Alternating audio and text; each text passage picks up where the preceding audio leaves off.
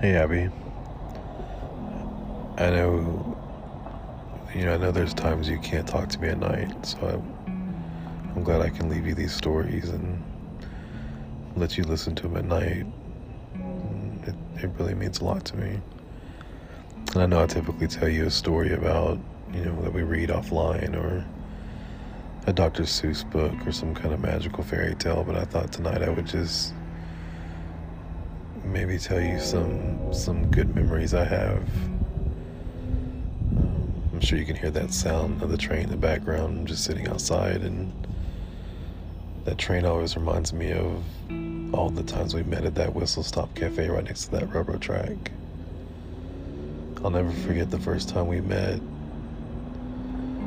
I got out of the, you know, the car and walked over to your your little Ford SUV and we were just kind of sitting, talking, and I was standing outside. You were sitting in the car, and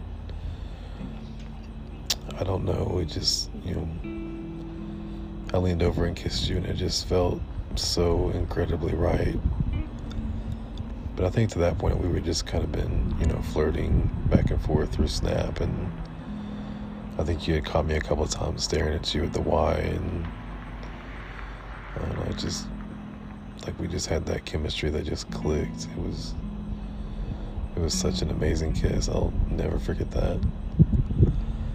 And all the times we spent up at Whistle Stop and up at that park next to Whistle Stop, just hanging out, spending hours and hours in the car, holding hands, my hand on your thigh. We would just talk for hours about nothing but you know, those little nothings just meant everything to, to both of us. I mean, we had the, we just had the connection that that was great. It was, there was no awkward silence. It was, it was really amazing. Those, those memories are, are great. I, I love those memories.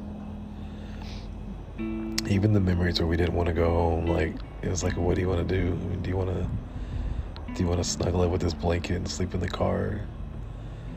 And although, you know, sleeping in the back seat of an SUV is, you know, it, it sounds comfy, it's, you know, it's not very comfy.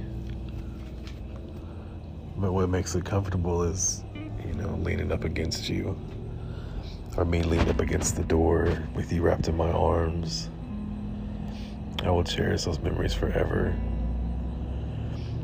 I also remember the times where we go hang out in a parking lot.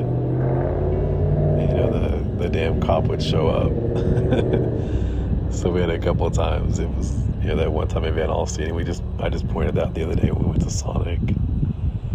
We were at that junior college or community college, and it was really muddy outside. And that cop pulled up because somebody, like a janitor, called the police. And I remember getting out of the car to go talk to him and, and let him know it's all cool. And I stepped in mud. Like the mud was probably an inch deep on that one side. My shoe was covered in mud. And that time we were at that town lake park. We parked in the back. And a cop showed up there because it was super late. And I, I forgot we told him, but I think we told him we went to the movies. And I had a Florida driver's license. So it was like, hey, we're just in town and, you know, kind of hanging out. Uh, watched a movie and, and came to the park. And surprisingly enough, you know, we never got tickets. We never got questioned for really what we're doing out there. Those are fun. There's just so many things I remember. I mean, our first date, went to the little bar thing in Addison. The first time I got to kiss your body. The first time we laid on the balcony at the apartment. I remember when you finally got tired of sleeping on that air mattress and you got us a bed. I remember that first night in the bed. That bed felt like clouds. I mean, that bed was so freaking comfortable that night. It's like sleeping on a on an air mattress that loses the air and going from that to like a luxury, you know, hotel type style bed. It was it was definitely top notch there's just there's so many good memories of us. I could I could I could list off hundreds of memories on this voicemail. this little story thing. We had some good ones. I think we still have some in the future coming up too. Anyways, I don't want to ramble too long. I just thought I'd give you something a little different tonight. Something just to close your eyes and, and go to bed to. I think I told you I'd give you an erotic story at some point, but I just haven't. Um, I started writing a few months ago when we first started doing this app, and I just haven't finished it. Like I'd, I'd want it to be, I want it to be special. I want it to be erotic, but I want it to be, you know, based on on us and and you know the way we are with each other, the sensual touches we have, and just that connection we have. So, in the meantime, I, I just gave you a couple memories of, of that I think about you.